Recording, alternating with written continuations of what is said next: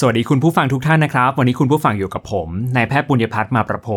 ผู้ช่วยอาจารย์ศูนย์ความเป็นเลิศด้านการศึกษาวิทยาศาสตร์สุขภาพหรือศูนย์ SHEE ครับ วันนี้คุณผู้ฟังอยู่กับผมใน SHEE พอดแคสต์ซีรีส์ที่ 5 ครับ Creating Active Learning Strategy สร้างการเรียนเชิงรุก ปลุกความอยากรู้ในตัวผู้เรียน วันนี้คุณผู้ฟังอยู่กับผมใน episode ที่ชื่อว่า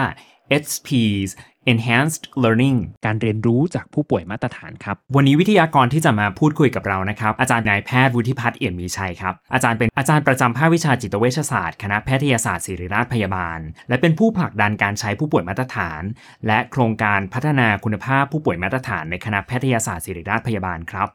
อาจารย์เป็นกำลังสำคัญของศูนย์ความเป็นเลิศด้านการศึกษาวิทยาศาสตร์สุขภาพหรือศูนย์ชีของเราด้วยนะครับ อาจารย์จบการศึกษาแพทยศาสตร์บัณฑิต และวุฒิบัตรจิตเวชศาสตร์จากคณะแพทยศาสตร์ศิริราชพยาบาล และกำลังศึกษาต่อ Health Profession Teaching and Learning Certificate จากสถาบัน MGH Institute of Health Profession สหรัฐอเมริกาครับ อาจารย์เชี่ยวชาญและมีความรู้ความสามารถในด้านการจัดการเรียนการสอนร่วมกับผู้ป่วยมาตรฐานอย่างมากนะครับ วันนี้ผมรู้สึกดีใจและเป็นเกียรติมากๆ ขอยินดีต้อนรับอาจารย์บูมนะครับนายแพทย์วุฒิพัฒน์เอี่ยมมีชานีครับ สวัสดีครับครับ สวัสดีครับอาจารย์ปราบครับ ผมเองก็ยินดีนะครับแล้วก็สวัสดีท่านผู้ฟังทุกท่านด้วยนะครับ ขออนุญาตเกริ่นเกี่ยวกับ SP ให้คุณผู้ฟังทราบก่อน ได้ครับเชิญเลยครับอาจารย์ครับ ถ้าสมมติว่าคุณผู้ฟังนะครับเคยติดตามชีพอดแคสต์ของเราในซีรีส์ที่ 6 นะครับ A Guide to Standardized Patient Training for Clinical Assessment เนี่ยคุณผู้ฟังน่าจะคุ้นเคยกับคำว่า SP หรือ Standardized Patient หรือ Simulated Patient อยู่แล้ว ซึ่ง 2คำเนี้ยใช้สลับกันได้ ซึ่ง Standardized Patient หรือ SP นะครับ ก็คือการที่เรามีผู้ป่วยซึ่งเป็น ผู้ป่วยมาตรฐานหรือผู้ป่วยจำลองที่ได้รับการพัฒนาแล้วให้มีมาตรฐานที่พร้อมในการใช้ในการจัดการเรียนการสอน แล้วก็พร้อมในการจัดการประเมินผลร่วมกับนักศึกษานะฮะแต่ในวันนี้ที่เราจะมาพูดกันก็คือเราจะมาพูดกันถึงเรื่องของการจัดการเรียนการสอนโดยการใช้ผู้ป่วยมาตรฐาน เราเคยมี episode ที่พูดถึงเรื่องการประเมินผลแล้ว ในด้านการจัดการเรียนการสอนเนี่ยผมขอเริ่มด้วยคำถามแรกว่า เมื่อไหร่ที่เราจะต้องนึกถึงการจัดการเรียนการสอนด้วย SP ผมชวนอาจารย์รู้จักกับคำคำหนึ่งก่อนครับ คือคำว่า patient center medicine หรือว่า patient center care นะครับคำนี้เป็นคำมุมมองหรือว่ามุมมองทางด้านการแพทย์ ในสมัยปัจจุบันที่กำลังเข้ามาเพิ่มเติมมากขึ้น พูดถึงเรื่องนี้กันมากขึ้น patient center medicine จะคล้ายคลึงกับเรื่องของ holistic approach ที่เราพยายามดูแลคนไข้เป็นอย่างเป็นองค์รวม ไม่ว่าจะเป็นด้าน bio psycho social หรือว่า spiritual นะครับ ในปัจจุบันเนี่ยเราจะค้นพบว่าจริงๆ AI หรือเทคโนโลยีต่างๆเนี่ยเข้ามาทำหน้าที่ในการให้การวินิจฉัยในการวางแผนการรักษาเนี่ยหลายๆที่เนี่ยเริ่มมีงานวิจัยออกมาว่า AI บางทีก็แม่นยำเหมือนกับเป็นหมอเป็นคลินิเชียนจริง ๆ เลยไงครับเพราะฉะนั้นในต่างประเทศครับมีการทบทวนขึ้นมาเอ๊ะแล้วในอนาคตในคลินิเชียนจะถูกแย่งงานไหมนะครับแต่เขาก็ค้นพบว่าจริงๆเนี่ยในมิติของความเป็นหมอหรือความเป็นบุคลากรทางการแพทย์นะครับ มันไม่ใช่มีเรื่องของการวินิจฉัยอย่างเดียว ไม่ได้มีเรื่องของชีวภาพอย่างเดียว แต่มีเรื่องของความเป็นมนุษย์ด้วย ซึ่งในมิติตรงนี้ครับยังไม่สามารถที่จะมี AI อันไหนมาทำงานแทนเราได้นะครับเพราะฉะนั้นก็เลยมีการ propose หรือมีการพยายาม raise เรื่องของ patient center medicine มากขึ้น ให้บุคลากรทางการแพทย์เนี่ยมีความใส่ใจคนไข้ในแบบที่เป็นองค์รวมมากขึ้นนะครับมองคนไข้เนี่ยไม่ได้มองแค่เรื่องของความเจ็บป่วยที่เราเคยดูในอดีตละ แต่เรามองว่าโรคเนี้ยมีผลกระทบอย่างไรต่อชีวิตของคนไข้ต่อสังคมของคนไข้บ้างนะครับดังนั้นอย่างที่อาจารย์ปราบถามผมมาว่าแล้วเมื่อไหร่ที่เรานึกถึงการเรียนจัดการเรียนการสอนร่วมกับผู้ป่วยมาตรฐาน ก็คงต้องบอกเลยว่า ถ้าเกิดสมมติว่าเราคิดว่าเรากำลังจะพยายามฝึกลูกศิษย์ของเรา ฝึกนักเรียนของเราให้มีมิติหรือมี mindset ที่เป็น psychological minded มากขึ้น SP ก็จะเข้ามาตอบโจทย์ การเรียนการสอนหรือว่าเป้าหมายการเรียนการสอนในลักษณะนี้ครับดังนั้นคือถ้าเมื่อไหร่ก็ตามเราคิดว่าเราอยากให้ผู้เรียนของเราเนี่ยมีมุมมอง มีความรู้มีทักษะ ในการดูแลผู้ป่วยอย่างเป็นองค์รวม มองครบทุกมิติ SP เนี่ยสามารถเป็นคำตอบในการจัดการเรียนการสอนคาบนั้นได้เลย ลองให้พี่บูมช่วยแบบขยายความในส่วนของจุดประสงค์และเป้าหมายการเรียนรู้ ในกิจกรรมการเรียนการสอนร่วมกับ standardized patient นะครับ พี่บูมมองว่าจุดประสงค์และเป้าหมายการเรียนรู้มันควรเป็นในลักษณะแบบไหนครับฟังอาจจะรู้สึกว่า เอ๊อย่างนี้เราก็ต้องจัดการเรียนการสอน objective ของเราเนี่ยควรจะเป็นเรื่องของ humanistic เป็นหลักใช่ไหม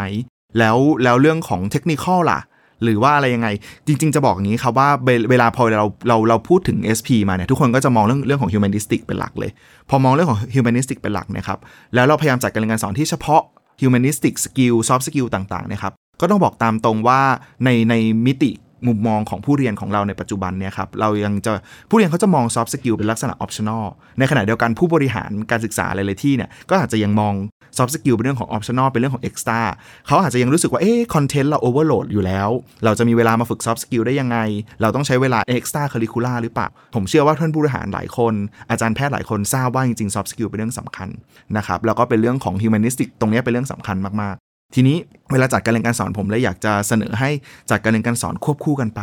เวลาที่เราวาง learning objective อย่าวางแต่ด้าน soft skill อย่างเดียว อย่าวางแต่ด้าน เขามีความเข้าใจในความเป็นมนุษย์มากขึ้น เราพยายามวางด้านเทคนิคผสมลงไปเลย ตัวอย่างเช่น เราอยากจะจัดการเรียนการสอนให้นักเรียนของเรามีทักษะในการ counseling การให้คำปรึกษาก่อนการเจาะเลือด HIV เราก็อาจจะต้องวางทั้งในแง่ของการที่เขาสามารถมี empathic listening ได้ active listening ได้ ในขณะเดียวกันเราก็ต้องวางเป้าหมายการเรียนรู้ว่าเขาเองก็จะสามารถที่จะเรียนรู้ เขาต้องรู้ว่า HIV นะ positive false false positive false negative เท่าไหร่ window period ของการเจาะอยู่ที่เท่าไหร่นะครับ leaks ต่างๆ ยังไงรวมถึงเรื่องของการให้ยาเช่น PrEP อะไรเงี้ยเขามีความจำเป็นต้องให้ไหมนะครับเวลาที่เรา debrief เราก็ไม่ได้ debrief แต่ในแง่ของว่าคุณหมอพูดแบบนี้คุณหมอพูดแบบนั้น เราอาจจะต้อง debrief ทำให้นักเรียนเขาเนี่ยสามารถเล c ค g ไนซ์ได้ด้วยว่า วันนี้เราจะไม่ได้เรียนเรื่องของการพูดอย่างเดียว แต่เราจะเรียนว่าการพูดของเขาเนี่ยมันเป็นการแปลงศัพท์เทคนิค หรือว่าความรู้ทางการแพทย์ที่เขาเรียนมาเยอะแยะแล้วเนี่ยไปสู่สิ่งที่คนธรรมดาจะสามารถเข้าใจได้อย่างไร เพราะนั้นดังนั้นเขาต้องมีความรู้พื้นฐานก่อนวันเวลาที่จัดค่าอย่างที่ผมผมเรียนไปตอนต้นครับคือ พยายามผสมกันให้มันกลมกล่อม ให้มีแง่ของความรู้ biological เรื่องเรื่องของ biomedical knowledge ด้วย เรื่องของ skill ด้วย แล้วก็รวมถึงเรื่องของมิติความเป็นมนุษย์ด้วยวันการจัดการเป้าหมายการเรียนรู้นะครับของการจัดการเรียนการสอนร่วมกับผู้ป่วยมาตรฐาน ให้มีทั้ง 2 มิติทั้งทั้งสองด้านนี้อย่างครบถ้วนนะครับการจัดการเรียนการสอนเวลาที่เราเอาผู้ป่วยจำลองหรือผู้ป่วยมาตรฐานมาใช้เนี่ยเรามักจะนึกถึง humanistic approach หรือด้าน communication empathic listening ต่างๆ แต่ว่าจริง ๆ ที่พี่บุ๋มนำเสนอคือ มันต้องคู่กันทั้ง non technical แล้วก็ technical skill ไม่แยกออกจากกัน และใน process การเรียนด้วย simulation ตั้งแต่ brief encounter simulator แล้วก็ debrief เนี่ยเราก็ต้อง debrief ทั้ง 2 ส่วนชอบมากครับ ครับอาจารย์ปราครับทีนี้ผมอยากจะเสริมย้ำนิดนึงเพราะว่าแต่ว่าพอเวลาไปจัดให้นักเรียนเราเนี่ยครับนักเรียนเราปัจจุบันเนี่ยยังถูกบอมบาดด้วยเนื้อหาความรู้ค่อนข้างเยอะแล้วเขาก็จะรู้สึก เครียดกับการเรียนการสอนความรู้ที่มันเป็นด้าน hard skill หรือว่า technical skill เป็นหลัก เพราะฉะนั้นพอเวลาที่เราไปจัดการเรียนการสอนเรื่อง soft skill ที่มันเป็น soft skill อย่างเดียวเนี่ยผู้เรียนจะรู้สึกไม่ค่อยสนใจ แล้วอาจารย์ก็จะรู้สึกเหนื่อยมากที่ต้องพยายามคอนดักการเรียนการสอนนี้ให้มันจบคาบให้ได้ หรือว่านักเรียนก็จะรู้สึกไม่ค่อย engage เขาอยากจะกลับไปอ่านหนังสือละกลับไปอ่านอะไรที่เขาอยากอ่านกลับไปเรียนอะไรที่เขาอยากเรียนละอะไรเงี้ยครับเพราะฉะนั้นอันนี้เลยเป็นเหตุผลหนึ่งที่ผมอยากจะเสนอให้อาจารย์เนี่ยพยายามจัดคาบให้มันสอดคล้องไปด้วยกัน เพราะว่าพอเวลาเราจัดคาบสอดคล้องไปด้วยกันเนี่ยครับผู้เรียนเขาก็จะรับรู้ว่า อันนี้คือสถานการณ์จริงที่เขาจะเจอข้างหน้า แล้วในคาบคาบเนี่ยเขาไม่ได้เรียนแต่เรื่องของ soft skill เขาเรียน hard skill ไปด้วย เขาเรียน technical เขาเรียน biomedical knowledge ไปด้วย เพราะฉะนั้นนักเรียนก็จะเวลาที่นักเรียนเขาไปเจอสถานการณ์จริง เขาก็จะรู้ว่า 2ออย่างนี้มันต้องไปด้วยกันนะ มันต้องควบคู่กันนะ ตอบโจทย์การเรียนแบบ active learning มาก ๆ ตอบปัญหาในส่วนของว่าเราจะทำยังไงให้ค่ามัน active มากขึ้นด้วย เมื่อกี้ว่าพอนักศึกษาเห็นว่ามันไปคู่กัน เขาไม่ได้รู้สึกว่า2สกิลนี้มันแยกจากกันอะเขาก็จะสนใจมากขึ้น ทีนี้ผมก็ไปที่คำถามถัดไปเลยครับว่า แล้วการจัดกิจกรรมการเรียนรู้เนี่ยถ้าจัดร่วมกับผู้ป่วยมาตรฐานหรือ SP แล้วเนี่ยเราจะทำยังไงให้มัน active learning ได้มากขึ้นครับครับผมจริงๆก็ต้องบอกว่าด้วยตัวกระบวนการ ซึ่งผมเชื่อว่าอาจารย์หลายๆท่านที่ได้มีส่วนในการจัดการในการสอน หรือว่าตัวอาจารย์เองเคยเป็นนักเรียนและเรียนในกิจกรรมพวกนี้ครับจริงๆด้วยกิจกรรมในดีไซน์มันค่อนข้าง active อยู่แล้วนะครับผู้เรียนจะต้องมีส่วนร่วมในการ เข้ามาดู simulation ดูว่าเอ๊ะเพื่อนเรา encounter กับ SP เป็นอย่างไรบ้างนะครับแล้วก็ต้องมีการคิดว่าเอ๊ะแล้วถ้าเป็นเราล่ะ เราจะทำอะไรเหมือนเพื่อนหรือทำอะไรต่างจากเพื่อนนะครับอันนี้ตัวกระบวนการเนี่ยก็จะ active อยู่แล้วทีนี้ผมจะเสนออาจารย์เพิ่มเติมว่าจะทำอย่างไรให้ active ขึ้นซึ่งจริงๆอาจารย์ปราบเฉลยมาให้เราฟังเลยนิดนึงอ่าในกระบวนการจัดการเรียนการสอน ESP นะครับซีนารีโอเนี่ยควรจะเป็นซีนารีโอที่เรียลลิสติกคือหมายถึงเป็นซีนารีโอที่เป็นได้จริง เป็น authentic experience ที่เขาคิดว่าเขาจะเจอในอนาคต การที่เราพยายามบางทีอย่างที่บอกครับ เราพยายามทำให้มัน too humanistic หรือว่าทำให้มัน too emotional เกินไปนะครับ มันเยอะเกินไปเนี่ยผู้เรียนเขาจะรู้สึกว่ากิจสถานการณ์แบบนี้เขาน่าจะไม่เจอใน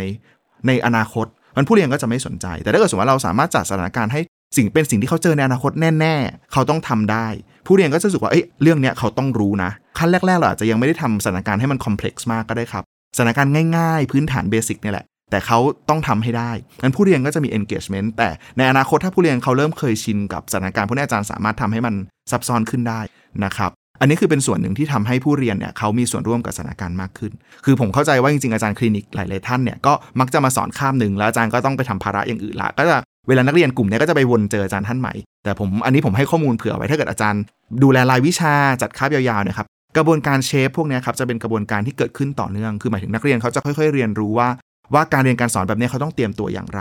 นะครับเพราะนในช่วงแรก ๆ ถ้าสมมติว่าอาจารย์เจอนักเรียนที่เขาไม่ได้ไม่ได้เคยชินกับการเรียนกับ SP มากนักเนี่ยครับช่วงแรก ๆ ผมจะแนะนำให้อาจารย์ใช้ briefing phase ใช้ briefing นะครับคือก่อนที่จะเข้าร่วมสถานการณ์จำลองเนี่ยพยายามตรงนี้พยายาม catch up เนื้อหาให้นักเรียนให้ได้ เราอาจจะต้องให้นักเรียนเขาอ่านหนังสือมาก่อนครับเท่าที่อ่านได้แต่แน่นอน นักเรียนเราปัจจุบันบางคนอ่านบางคนไม่อ่านด้วยภาระงานที่เขามีอยู่ หรือว่าบางทีเขาอาจจะเคยอ่านแล้วแล้วเขารู้สึกว่ามันอาจจะยังจับประเด็นไม่ได้เขารอฟังอาจารย์สอนในห้องดีกว่า อันนี้ก็เป็นสิ่งที่เราเจอ variation ในนักเรียนของเรา แต่ว่าเราอาจจะมี assignment ให้เขาอ่านเบื้องต้นก่อนนะครับแล้วพอเข้ามาในคาบในช่วง briefing อาจารย์อาจจะใช้เทคนิคต่างๆ เช่น อาจจะมีการที่เป็น small group เล็ก ๆ ให้เขาลอง remind ความรู้รีคอความรู้ต่างๆ ที่เขาลองอ่านมาแล้วลองแชร์ริงกัน เพราะว่าที่เราต้องทำอย่างนี้ครับคือเราต้องการพยายามทำให้ผู้เรียนของเราเนี่ยที่จะ เข้าไปในซิมูเลชันเข้าไป Encounter SP เนี่ยเขามีความรู้พื้นฐานในระดับหนึ่งที่เขาสามารถสังเกตได้ว่าเพื่อนทำถูกเพื่อนทำผิดอย่างไร เพื่อนอาจจะไม่ได้ทำผิดนะ แต่เขามีอย่างอื่นที่เขาอยากจะแนะนำให้เพื่อนทำเป็นวิธีที่แตกต่างกันอย่างไร อันนี้เป็นกรณีที่อาจารย์ดีลกับนักเรียนที่เหมือนกับเขาอาจจะไม่คุ้นชินกับการเรียนการสอน แต่ผมเชื่อว่าถ้าเกิดสมมติอาจารย์จัดการเรียนการสอนด้วย standardization ไปเรื่อยๆนะครับ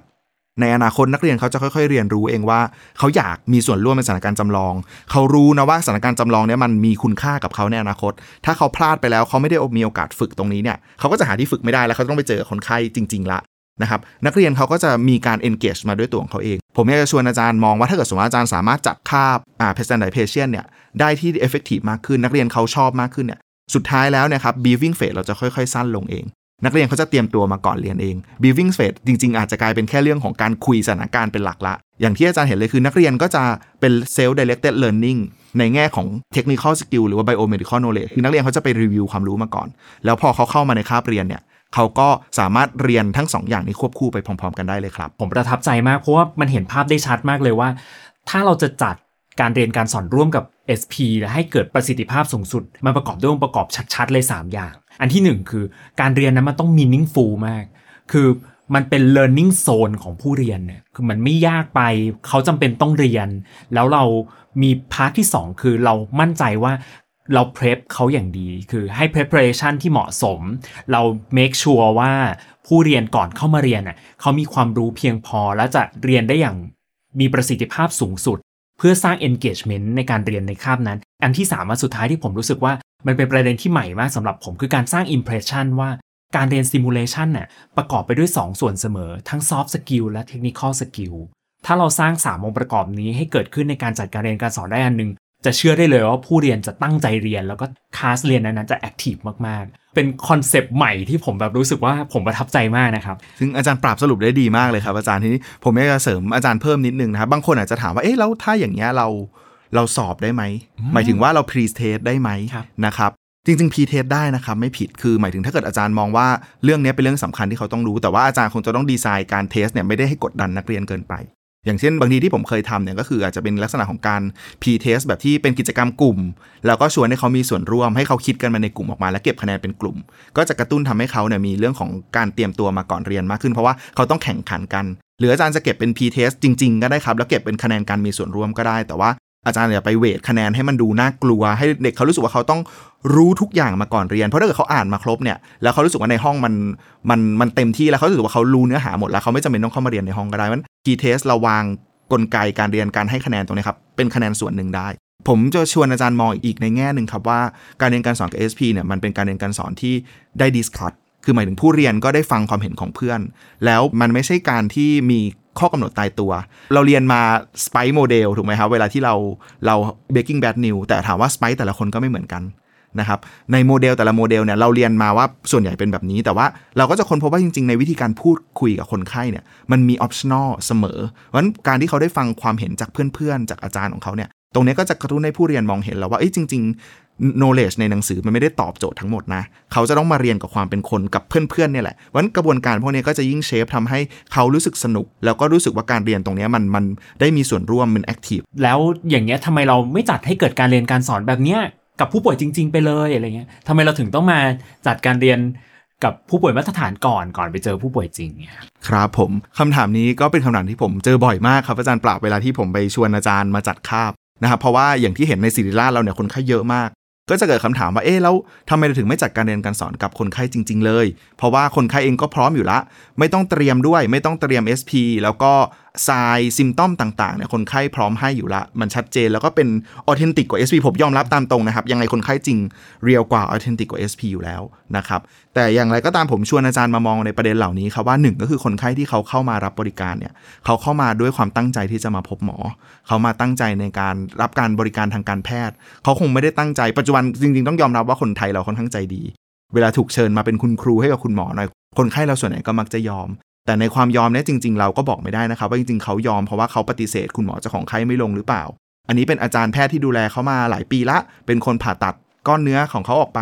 คุณอาจารย์บอกช่วยคุยกับคุณหมอหน่อยเขาก็ยินดีที่จะคุยนะครับแต่ลึกๆ แล้วจริงๆเขาอาจจะมีธุระบางอย่าง หรือเขาอาจจะไม่ได้ comfort ในการคุยก็ได้ เพราะในอนาคตเนี่ยครับเราพูดถึงสิทธิกันมากขึ้นในปัจจุบัน สิทธิของคนไข้ก็จะถูกพูดถึงมากขึ้น ว่าเอ๊ะเราเอาคุณหมอที่ยังไม่ได้ qualify เนี่ยไป interaction กับคนไข้โดยตรงเนี่ยอันนี้มันเป็นมันมันถูกต้องตามหลักสิทธิคนไข้หรือเปล่านะครับในอย่างที่ 2 ที่ผมอยากจะชวนอาจารย์มองอีกมุมหนึ่งคือ ผมเชื่อว่าอาจารย์ที่จัดคาบเวลาพานักเรียนไปตรวจ OPD ก็ตาม IPD ก็ตาม อาจารย์ลองนึกย้อนกลับไปครับว่าตอนที่เวลาเราบอกอ้าวงั้นช่วยคนไข้ช่วย feedback คุณหมอเขาหน่อย วันนี้คุณหมอเขาทำอะไรได้ดีทำอะไรได้ไม่ดี น้อยมากๆครับอาจารย์ไม่มีครั้งไหนที่คนไข้ตินักเรียนเรา แม้กระทั่งที่นักเรียนเราเห็นแล้วว่านักเรียนเราทำผิดทำไม่ดีหลายอย่าง กดท้องคนไข้ก็กดแรงไปท่าก็ไม่สวยดูไม่ smart อะไรเงี้ยครับแต่ว่าเราจะไม่เคยเจอคนไข้เราติคุณหมอเลย เพราะอย่างไรก็ตามอันนี้คือมุมมองในสังคมไทยครับเขายังเชื่อว่าเขายังเคารพวิชาชีพของเราอยู่ค่อนข้างมาก แล้วเขาก็เคารพว่านี่คือคุณหมอต่อไปในอนาคตนะครับเพราะฉะนั้นเขาก็ถ้าเกิดอะไรที่ไม่ได้เหนือมากกว่าแรงมากเขาก็จะไม่ได้ให้ negative feedback กับคุณหมอแล้วหรอก ซึ่งจริง ๆ แล้วผมเชื่อว่าการที่อาจารย์จัดคาบเนี่ยอาจารย์อยากให้นักเรียนของเราได้ทั้ง positive แล้วก็ negative feedback คือนักเรียนจะได้รู้ว่านักเรียนทำอะไรได้ดี และนักเรียนควรจะปรับอะไรต่อไป การที่เรา negative feedback เหล่านี้มันหายไปเนี่ยครับอ่ามันก็อาจจะทำให้นักเรียนของเราไม่ได้การพัฒนาหรือไม่ได้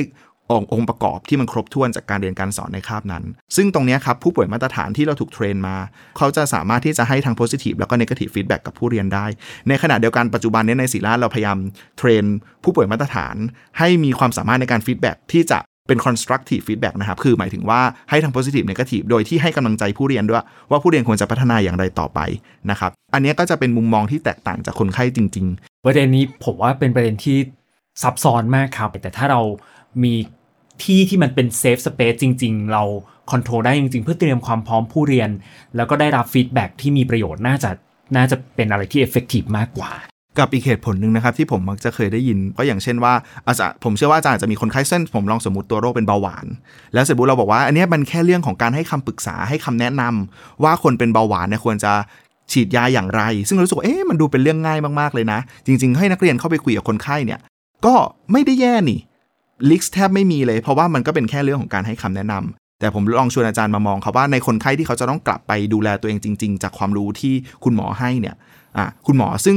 เขายังเรียนอยู่ระดับปี 4 ปี 5 หรือระดับเอ็กเซอร์ที่เขาเป็นครั้งแรกที่เขาต้องให้ความรู้ตรงนี้เขายังไม่เชี่ยวชาญ ความรู้บางอย่างเขาก็รู้ครบบ้าง ยังไม่ครบบ้าง หรือพูดถูกพูดผิดบ้าง เวลาที่เขาไปคุยกับคนไข้จริงๆนะครับสิ่งที่เกิดขึ้นคือความฟรัสเตรตระดับหนึ่งอย่างที่ 2 คือบางทีข้อมูลที่เขาพูดเนี่ยมันอาจจะทำให้คนไข้เข้าใจผิดได้ ซึ่งถ้าเกิดสมมติว่าเขาปฏิบัติตามสิ่งที่คุณหมอเขาเข้าใจไปสิ่งที่คุณหมอให้ไปเนี่ยมันก็อาจจะส่งผลกระทบในแง่ลบต่อตัวโรคของเขาก็ได้ เขาอาจจะเก็บอินซูลินไม่ถูกที่ก็ได้ เขาอาจจะมีการฉีดยาที่ไม่ถูกต้องก็ได้ อะไรเงี้ยครับ ซึ่งบางทีคุณหมอก็จะลืมบางประเด็นเล็กๆน้อยๆไป ซึ่งเป็นประเด็นที่สำคัญ เราก็ไม่อยากให้เหตุการณ์เหล่านี้เกิดขึ้นใน clinical practice จริงๆ เกิดกับคนไข้ของเราถูกไหมครับ ดังนั้นผมก็เลยยังจะตอบ SV ท่านนั้นไปครับว่าด้วยเหตุการณ์เหล่านี้แหละครับ เราเลยยังควรต้องจัดการเรียนการสอนร่วมกับผู้บริมาตรฐานอยู่ เพราะว่าเป็นพื้นที่เซฟสเปนที่อาจารย์บอกคือเป็น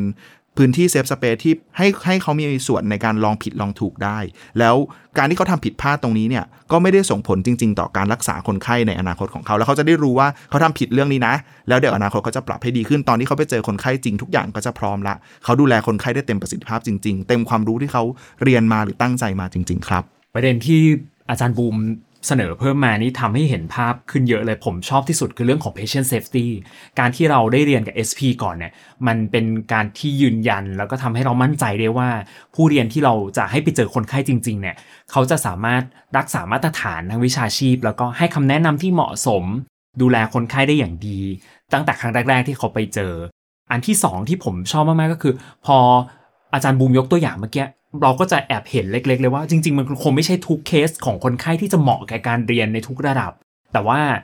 เช่น อย่างเช่นเบาหวานเมื่อสักครู่นี้อาจารย์ก็บอกว่ากว่าจะเจอเคสที่อะแค่ counseling เฉยๆเนี่ยมันคงไม่ได้อยู่ดีๆลอยมา ดังนั้นผู้เรียนอาจจะได้ประสบการณ์การเรียนที่แตกต่างกันการที่มี SP ก็จะเข้าอาจจะเข้ามาเติมเต็ม point นี้ได้ รวมถึงประเด็นสุดท้ายก็คือเรื่องของที่การได้รับ feedback แล้วก็การแบบ การให้ feedback แก่ผู้เรียนเนี่ยอันนี้เป็นประเด็นส่วนที่ผมมองว่าสำคัญมาก ๆ ทีนี้ตั้งแต่ที่ผมฟังมาทั้งหมด ผมคิดว่าคาบเรียนที่จัดการเรียนการสอนโดย SP ครั้งหนึ่งเนี่ยโดยเฉพาะถ้าเราตั้งใจจะให้มัน active มากๆ มันน่าจะมีองค์ประกอบหลายอย่างมากเลยครับ ที่ไม่ง่าย แล้วก็มีความท้าทายค่อนข้างเยอะ อยากให้อาจารย์บูมลองยกตัวอย่างการจัด แล้วก็รวมถึงข้อที่เราควรต้องระวัง หรือความละเอียดอ่อนในการจัดให้ฟังพอได้ไหมครับอ๋อครับ จริงๆก็ต้องบอกว่าอย่างที่อาจารย์ปราบบอกเลยครับว่าการจัดการเรียนการสอนร่วมกับ SP เนี่ยจริงๆ เราถ้าในศูนย์ชีเราจัดกันเป็นเวิร์กช็อปนะครับเพราะฉะนั้นเราคงไม่สามารถยกความรู้ทุกอย่างมาคุยให้อาจารย์ฟังในพอดแคสต์นี้ได้ ไม่งั้นเราก็จะไม่ได้นอนกันนะครับพอดแคสต์ยาว 48 ชั่วโมงนะครับ แต่ว่าวันนี้ผมยกมาสั้นๆ แล้วกันที่คิดว่าอาจารย์สามารถที่จะนำนำไปปรับใช้ได้นะครับ อันหนึ่งที่ผมเจอบ่อยๆ pitfall ที่เจอบ่อยๆ ก็คือว่าเนื่องจากเป็น humanistic domain มี SP เข้ามา interaction มี emotional เข้ามามีส่วนร่วมเนี่ย อันหนึ่งที่เจอคืออาจารย์แล้วก็นักเรียนอะสนุกกับ part เนี้ยเกินไปเกินไปจนบางทีเรารู้สึกว่าเอ้ยเรา SP เราร้องห่มร้องไห้เยอะมาก หรือว่าแสดง emotion เยอะมากแล้วผู้เรียนก็สนุกแต่ว่าช็อก แล้วก็ไม่ได้เกิดการเรียนรู้จริงๆนะครับเพราะฉะนั้นยังไงก็แล้วแต่ผมอยากจะชวนให้อาจารย์มองเห็นว่า learning objective ของคาบนั้นคืออะไร ระดับผู้เรียนเนี่ยเป็นอย่างไรนะครับแล้วพยายามจัดสถานการณ์จำลองตรงนี้ให้มันสอดคล้องเหมาะสมกับ learning objective ที่ตั้งไว้ สอดคล้องเหมาะสมกับระดับผู้เรียนคือเราพยายามเลือกเคสหรือเลือกความซับซ้อน ความซับซ้อนในที่นี้ไม่ใช่ความซับซ้อนในแง่ของความรู้ทางการแพทย์อย่างเดียว แต่ในแง่ของการจัดการอารมณ์หรือการแฮนเดิลสถานการณ์ด้วยนะครับอย่าให้เยอะเกินไป แล้วก็ในขณะเดียวกัน SP ที่ต้องแสดงเนี่ยเราก็ต้องเตรียมให้เขาแสดงอย่าง realistic อีกอันหนึ่งซึ่งผมคิดว่าเป็น part สำคัญนะครับ คือ SP เนี่ยเขาไม่ใช่เครื่องมือ เขาไม่ใช่หุ่น simulator SP เนี่ยในในเมื่อเราเชิญเขามาเพื่อให้เขามาสอนในมิติความเป็นมนุษย์วัน SP เขาก็ต้องคงไว้ซึ่งความเป็นมนุษย์เพราะฉะนั้นอยากจะชวนให้อาจารย์มอง SP เนี่ยเป็นเพื่อนร่วมงานของเรา เหมือนเป็นครูที่ร่วมสอนคู่กับเราอีกคนหนึ่งเลยอ่าเราอย่าลืมใส่ใจแง่มุมในความเป็นมนุษย์ของเขาด้วย ในแง่ของเรื่องของค่าตอบแทนที่เหมาะสม สิทธิที่เขาจะได้รับในแง่ของการเลือกค่าเรียน ในแง่ของการที่เขาจะรู้ก่อนว่าค่าเรียนเนี้ย ผู้เรียนจะเข้ามาทำอะไรกับเขาบ้าง เขาจะต้องถูก expose ส่วนไหนเป็นพิเศษหรือเปล่า เขาจะต้องถูกกดท้องกี่ครั้ง ต้องถูกเปิดตาเพื่อตรวจอันนี้กี่ครั้ง เขาต้องถูกส่องไฟเข้าไปที่ตากี่รอบ อะไรครับ อันนี้ข้อมูลเหล่านี้ควรเป็นข้อมูลที่เปิดให้ SP เขารับทราบก่อน ก่อนที่เขาจะเลือกมารับงาน ถ้าเกิดเขารู้สึกเขาไม่คอมฟอร์ตเขาอาจจะมีสิทธิ์ที่จะปฏิเสธงานได้นะครับ แล้วก็เขาควรมีโอกาสที่ได้ develop บทไปคู่กับอาจารย์ เขามีทักษะทางด้านการแสดงค่อนข้างสูง เขาเข้าใจในแง่มุมของความเป็นมนุษย์เนี่ย ต้องบอกตามตรงบางทีลึกซึ้งกว่าความเป็นกว่าอาจารย์แพทย์ด้วยนะ เพราะว่าเขามองในมุมของคนนอกนะครับ เขามองในมุมคนนอกวงการแล้วก็จะมีความลึกซึ้งตรงนี้ สิทธิต่างๆเหล่านี้ครับผมอยากจะชวนให้อาจารย์มองเห็น แล้วก็พยายาม caring SP ในส่วนนี้ด้วยในแง่ของความเป็นมนุษย์ของเขา สุดยอดมากเลยครับ เพราะว่าในกว่า 48 ชั่วโมง ถ้าจะต้องลดว่าอะไรเป็นข้อควรระวังที่สุด อาจารย์ให้แค่ 2 อย่างคือ 1. เรื่องของ realistic คือคาบเรียนนั้นมันต้องเหมาะสม meaningful ไม่ยากไปไม่มากไปไม่ล้นไป อันที่ 2 การจัดการเรียนการสอนร่วมกับผู้ป่วยมาตรฐานคือ respect ทีนี้อาจารย์บูมว่าในอนาคตมันมีความเป็นไปได้ไหมครับที่ ผู้ป่วยมาตรฐานเอง จะสามารถจัดการเรียนการสอนได้เองในอนาคต เป็นคำถามที่ดีมากเลยครับอาจารย์ จริงๆ อันนี้เป็นสิ่งที่เรากำลังพยายามพัฒนากันอยู่ คือคือผมก็ต้องต้องต้องเรียนอาจารย์ทุกท่านตามตรงแล้วก็ท่านผู้ฟังตามตรงนะครับว่าปัจจุบันเนี้ยเรายังเป็นแบบนี้กันอยู่คือ originate มาจากอาจารย์แพทย์อาจารย์แพทย์ดีไซน์คาบเรียนมาดีไซน์บทมาระดับหนึ่งดีไซน์วัตถุประสงค์การเรียนรู้มา แล้วก็มาเชิญ SP เข้าไปร่วมสอนนะครับซึ่งซึ่งจริง ๆ ในอนาคตเนี่ยจริง ๆ เราพยายามจะ move กันอยู่คือเราพยายามฝึก SP ให้มีทักษะทางด้านการแพทย์มากขึ้นนะครับแล้วก็มีทักษะในด้านการสอนมากขึ้นด้วย อย่างที่ผมชวนอาจารย์บอกไปตอนต้นว่า SP เราสามารถทำ constructive feedback ได้ นะครับเพราะอันนี้เราเป็นสิ่งที่เราเรากำลังพยายามพัฒนากันอยู่ในอนาคต ผมเชื่อว่าในอนาคตนะครับคาบเรียนบางคาบเนี่ยอาจอาจจะมี SP เข้ามามีบทบาทในการเรียนการสอนไม่ได้ยิ่งหย่อนไปกว่าอาจารย์ คืออาจารย์แพทย์อาจจะเป็นกลายเป็น SP เป็นคนนำนะแล้วอาจารย์แพทย์เป็นเหมือน expert ที่มาคอยให้ knowledge บางอย่างเสริม แต่ว่า SP เป็นคน conduct class ไปเลยนะครับรวมไปถึงในอนาคตที่จริงๆ ซึ่งในต่างประเทศเกิดแล้ว แต่ในประเทศไทยเรายังไม่เกิดคือ ผู้เรียนเนี่ยสามารถเข้าไป schedule เวลาเรียนกับ SP ได้คือหมายถึงว่า พอเขา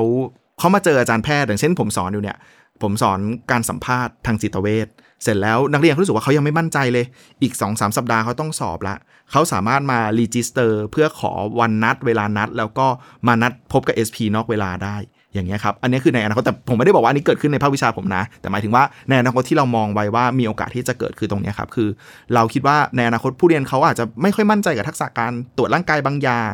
การ communicate บางอย่างกับ SP แล้วเขานัดเวลาเรียนกับ SP นอกเวลา โดยที่ SP ก็สามารถเข้ามาจัดการเรียนการสอนได้แล้วก็ feedback ได้อย่างเงี้ยครับผมคิดว่าในอนาคตเราพยายามจะ move ไปจุดนั้น ผมเชื่อว่าทั้งอาจารย์ในศิริราชด้วยแล้วก็นอกศิริราชด้วย อย่างที่บอกศูนย์ SHEE เราเป็นศูนย์ความเป็นเลิศทางด้านวิทยาศาสตร์สุขภาพ ซึ่ง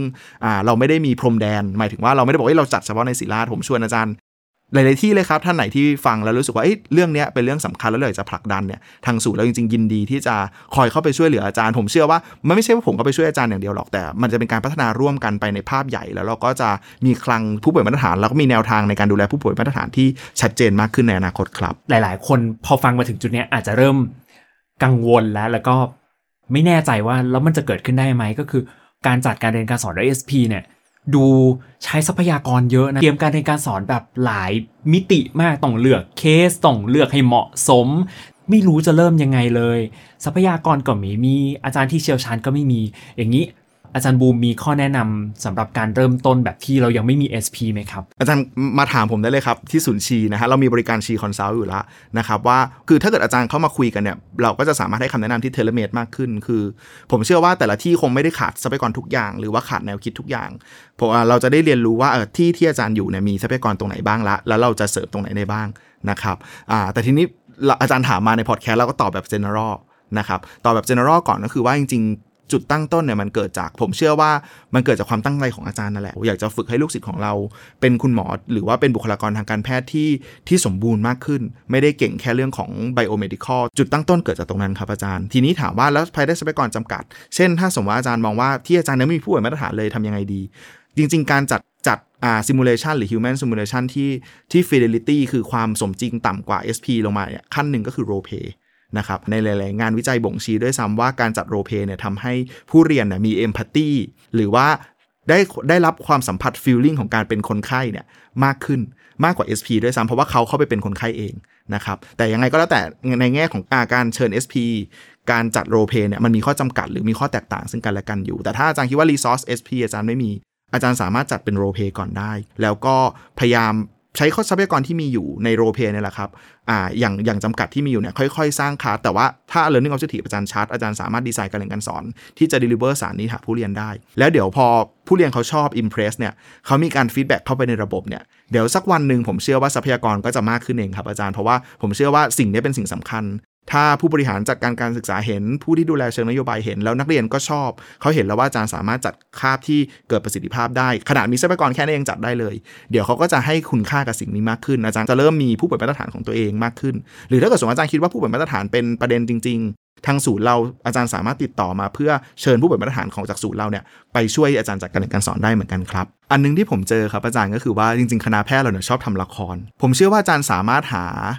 หานักศึกษาแพทย์ที่มีทักษะตรงนี้ได้นะครับแล้วก็อาจจะชวนเขามา train ก่อน แต่ว่าอาจารย์ต้องระวังนะครับ อย่าไป workload เขาอย่าไปเกินอย่างอย่างที่ผมบอก ในเมื่อเราเชิญเขามาเป็นกึ่งกึ่ง SP แล้วเนี่ยเราก็ต้อง respect ในแง่ของตารางเรียนเขาหรือว่าในแง่ของของอการใช้ชีวิตของเขานะครับ แต่ผมเชื่อว่านักเรียนที่ชอบเนี่ยส่วนใหญ่เขาก็จะมี willing เข้ามาช่วยอาจารย์ตรงนี้ แล้วก็อาจารย์จะจัดอาจจะจัดเป็นลักษณะของ extra curricular ก่อน เพราะว่านักเรียนก็อาจจะไม่ว่างในเวลา แต่ว่าการที่เราเทรนนักเรียนคนหนึ่งมาได้เนี่ยแล้วก็อาจารย์ยังไม่ต้องจัดหลายคาบครับอาจารย์จัดแค่ เรื่องที่มันจำเป็นและ Impact จริง ๆ เป็นเหมือนโปรโตไทป์ให้กับนักเรียนเขาเห็น ให้กับผู้บริหารการศึกษาเห็นอย่างเงี้ยครับแล้วก็หลังจากนั้นรีซอสก็จะค่อยๆเพิ่มขึ้นคืออาจจะเริ่มต้นจากจุดนี้ก่อน โดยที่เราจะเชิญนักเรียนที่สนใจมาช่วยเราทำแล้วก็เขามีทักษะอยู่แล้วครับเราก็เชิญมาซ้ำๆซ้ำๆเขาก็จะเก่งขึ้นเรื่อย ๆ ด้วยนะครับ จริง ๆ อาจารย์จะต้องมองด้วยว่าอาจารย์มี hidden resource เนี่ยแอบซ่อนอยู่ในคณะหรือในภาควิชาของอาจารย์หรือเปล่า ทีนี้ถ้าสมมติไปถึงส่วนที่จัดแล้วเนี่ยครับ ผมว่าสมมติจัดตามที่อาจารย์บูมบอกเลยนะ learning objective ดี scenario เลือกชัดเจน มีการเตรียมผู้เรียนอย่างชัดเจนเลยว่าจะเรียนยังไงผู้เรียนมีความรู้ มี SP ละ แล้วก็วางแผน debrief ไว้อย่างดี ไอ้ถ้าตอนที่จัดอยู่เนี่ยมันเกิดปัญหาเช่น โอ้โห ผู้ป่วยมาตรฐานแล้วเล่นผิด low place มันไปคนละทิศคนละทาง หรือว่าบทมันเปลี่ยนไปมีเหตุการณ์หรือคำถามบางอย่างที่ไม่คาดคิดไม่คาดฝันระหว่างเรียน เราจะมีวิธีการจัดการยังไงกับปัญหาที่เกิดขึ้นได้บ้างครับครับผมอ่าอันนี้ก็เป็นคงเป็นอะไรที่กังวลกันนะครับแต่ทีนี้ผมลองชวนอาจารย์มองกลับมาดูว่า เวลาเราเจอคนไข้จริงๆอะ่ะ บางทีคนไข้ก็เราก็พิจิตรไม่ได้ถูกไหมครับว่าคนไข้อาจจะตอบประวัติถูกตอบประวัติผิด บางทีบางอย่างเนี่ยเราซักไปรอบแรกได้แบบหนึ่งกลับมาซักรอบที่ 2 ได้ประวัติอีกแบบหนึ่งเพราะฉะนั้นตรงนี้ครับ ผมมองว่ามันเป็น uncertainty ที่ acceptable คือไม่ว่าเราจะเทรนดียังไง ประเด็นเหล่านี้จะเกิดขึ้น แต่ว่ามันจะเกิดขึ้นในประเด็นที่เป็น minor คือเราอาจจะฟังดูก่อนก็ได้ครับว่าสิ่งที่ SP เขาตอบเนี่ยมันอาจจะไม่ได้ตรง point ร้อยเปอร์เซ็นต์แต่ว่ามันอาจจะยังไม่ได้ถึงขนาดที่มันจะ mislead ทำให้นักเรียนของเราเกิด misdiagnosis หรือว่าเกิด misunderstanding เขาเข้าใจผิด เข้าใจอะไรผิดหรือว่า learning outcome มันไม่ได้นะครับถ้าเกิดมันเป็นอยู่ในจุดที่ acceptable เนี่ยผมก็คิดว่าให้สปอยให้สถานการณ์ flow ไป แล้วเดี๋ยวเราชวนกลับมาคุยตอน debrief อีกทีหนึ่งก็ได้ครับว่า แล้วถ้าเป็นอย่างนั้นนักเรียนจะทำอย่างไร ถ้ามันเป็นแบบที่เราเตรียมกันไว้มันจะเป็นมันจะมันจะเป็นยังไงนะครับชวนนักเรียนเขา debrief แล้วคุยต่อ discuss ต่อได้นะครับแต่ถ้าเกิดสมมติว่าอาจารย์มองว่าอันเนี้ยสิ่งเนี้ยมันแบบโอ้ไม่ได้ละ มันกำลังจะทำให้เกิดเกิดแบบความเข้าใจผิดมาก ๆ เลย แล้วก็นักเรียนน่าจะเราอาจจะไม่ได้ learning objective ของคาบนี้ละ ผมคิดว่าอันนี้อาจารย์สามารถเบรกได้นะครับ อาจารย์ก็แค่บอกว่าเดี๋ยวเราขออนุญาตปรับนิดนึงก่อนนะ ที่จะปรับ อ่าจริงๆสถานการณ์พวกนี้เกิดขึ้นนะครับ อย่างเช่นผมสอนเนี่ยในห้องที่เป็นลักษณะของ one way miller แล้วไม่ได้ยินเสียง SP ก็ไม่ได้ใช้ไมค์บางทีเราก็ต้องตัดเขาแล้วก็บอกอขออนุญาตให้ SP ใช้ไมค์ด้วยนะครับหรือว่ามีการปรับอะไรเงี้ยผมคิดว่าเราเราสามารถคัดได้ คือถ้าอาจารย์ไปเปิดในตำราของ SP เนี่ยเขาจะเรียกว่า pause and pray คือหมายถึงเป็นเทคนิคเทคนิคหนึ่งที่เราสามารถ